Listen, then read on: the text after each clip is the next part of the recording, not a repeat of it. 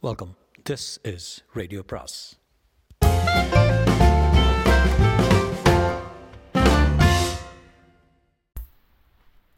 அனைவருக்கும் அன்பு வணக்கம். சுஜாதாவின் இருள் வரும் நேரம் பாகம் பதினைந்து.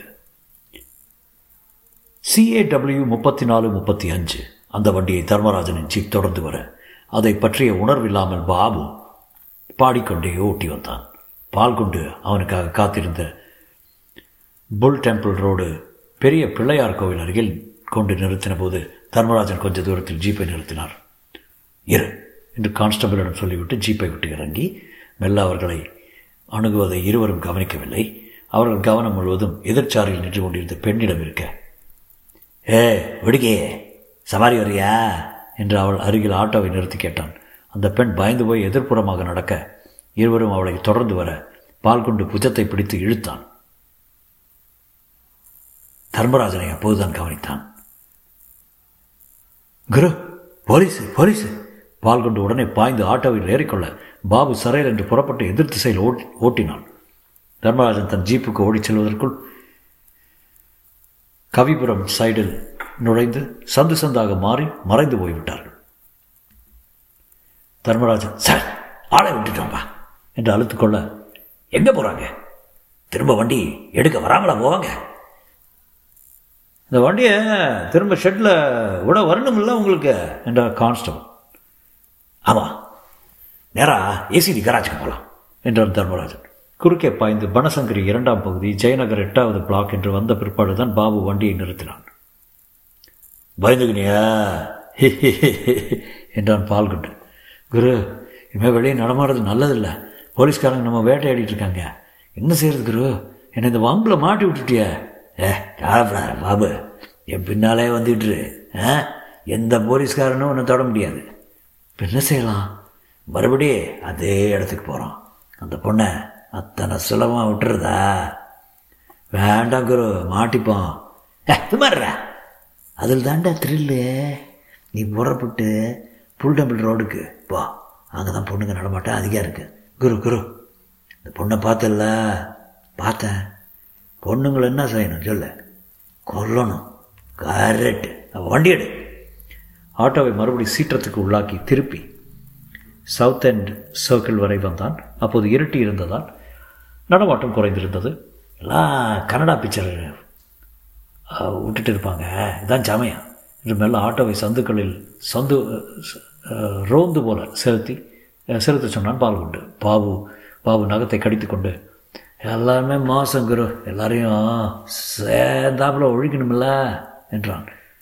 ஆ கொல்லலாம் கொல்லலாம் வேலை வரணும். இன்றைக்கெல்லாம் வேண்டாம்.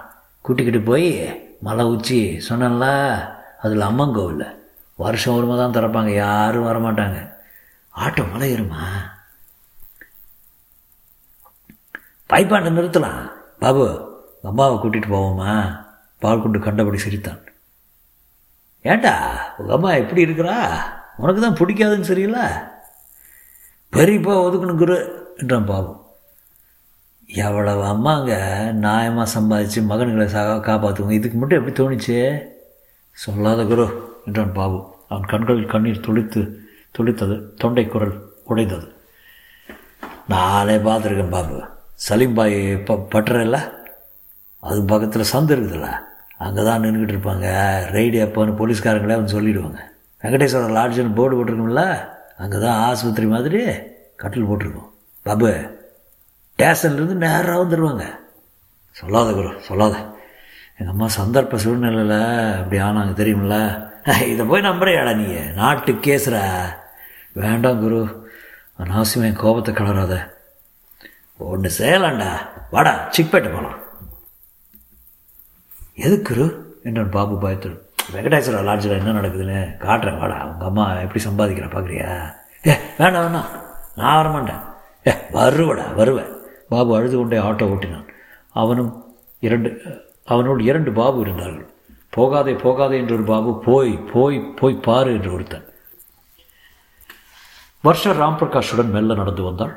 மஞ்சள் மலர்கள் சாலையில் இறைந்திருந்தன. அவற்றில் ஒன்றை எடுத்து அவர் அவள் கையில் கொடுக்க அதை தலையில் வைத்துக் கொண்டாள். டபுள் ஹெலிக்ஸ் தான் நம் பிறவி சிருஷ்டி கடவுள் எல்லாம். உண்மையும் உண்மையுமே மறைந்திருக்குது என்றார் அவர். ப்ரொஃபஸர் இப்போ நீங்கள் பாஸ் ஆக பண்ணுறீங்க டபுள் ஹெலிக்ஸை பற்றி இப்போ என்ன பேச்சு? வேறு ஏதாவது சப்ஜெக்ட் எடுத்தால் உண்மை வெளியே வந்துடுமோன்னு பயமாக இருக்கு வருஷா. எதுக்காக உண்மையை பற்றி பயப்படணும் நீங்கள் குற்ற உணர்வு. சொன்னேன்ல. குற்ற உணர்வே வேண்டாம் ப்ரொஃபஸர் எனக்கு உங்களை பிடிச்சிருக்கு. உங்களுக்கு என்ன? உங்களுக்கு என்னையும் பிடிச்சிருக்கு. இதில் மற்ற யாரும் வர வேண்டியது இல்லையே வாழ்க்கத்தில் சுலபம் இல்லை வருஷா இப்போ எனக்கு என் மனைவியை நார்மலுக்கு கொண்டு வர வேண்டிய ஆதாரமான கடமை இருக்குது அதிலிருந்து மீண்டப்புறம் தான் நான் வருஷா மாதிரி ஒரு பெண்ணோட பேசவே முடியும். இது வேற. வருஷா யூ வெரி வெரி மிஸ்டிவஸ் என்னை மாதிரி கிழவனை டீஸ் பண்ணுறேன்னு நினைக்கிறேன். இல்லை என் ஃபீலிங்ஸ் எல்லாமே ஜென்யூன் சார் இப்போ என்ன பண்ணுற பண்ண சொல்கிறேன் நீங்கள் என்ன செய்ய விரும்புகிறீங்களோ ராம் பிரகாஷ் கை கடிகாரத்தை பார்த்தான் வா வருஷா வரேன் என்றான். ஏதாவது ஒரு ஹோட்டலுக்கு போகலாமே சரி. ராத்திரிக்கு என்று அவள் அவள் முகத்தை பார்த்தாள் சரி. ஐயோ யூ ஆர் கிரேசி விளையாட்டுக்கு சொன்னால் உடனே சம்மதிச்சிடுறியா? வருஷா உனக்கு வேண்டியது என் அறிவா இல்லை உடலா? ரெண்டுமே. உனக்கு எப்படி புரிய வைக்கணும்னே தெரியல. உன்னை எப்படி புரிஞ்சுக்கிறதுன்னு தெரியல எனக்கு. அந்த மாதிரி அட்டம் பண்ணவே பண்ணாதீங்க. பி ஸ்பான்டேனியஸ் என்றாள் மரத்தடியில் இருவரும் உட்கார்ந்தார்கள். இருட்டில் ஒருவர் முகம் ஒருவருக்கு தெரியவில்லை. ப்ரொஃபஸரின் முகத்தை தன்பால் திருப்பிக் கொண்டாள் வர்ஷா. தன் மேல் பதி பதித்து கொண்டாள் கொஞ்ச நேரம் அப்படியே வைத்திருந்தார். பின்னர் அவள் கழுத்தை முகவாயை என்று தொட்டு பார்த்தார். திடீரென்று தன்னை விடுவித்துக் கொண்டாள் மை காட் நாம் என்ன செஞ்சுட்டு இருக்கோம் வர்ஷா? பேசாமல் எழுந்து வீட்டுக்கு போ. இது ஆரோக்கியமானதில்லை. இருவருக்கும் கெடுதல். வருஷா எழுந்து மறுபடியும் எப்போ சந்திக்க சந்திக்கலாம்? என்றாள் இனி இனி சந்திக்க வேண்டாம். சந்தேகம் கேட்க கிளாஸ்க்கு வரக்கூடாதா? கூடாது. பார்க்கலாம் என்று லேசாக சிரித்தான். பஸ் ஸ்டாண்டுக்கு அவளுடன் நடந்து வந்தார். வீட்டுக்கு போனபோது அம்ருதா ஜன்னலுக்கு வெளியே வெறித்து நோ நோக்கி கொண்டிருந்தாள். அம்ரு எப்படி இருக்க? உங்கள்கிட்ட என்ன வாசனை? ஓ வாசனையா?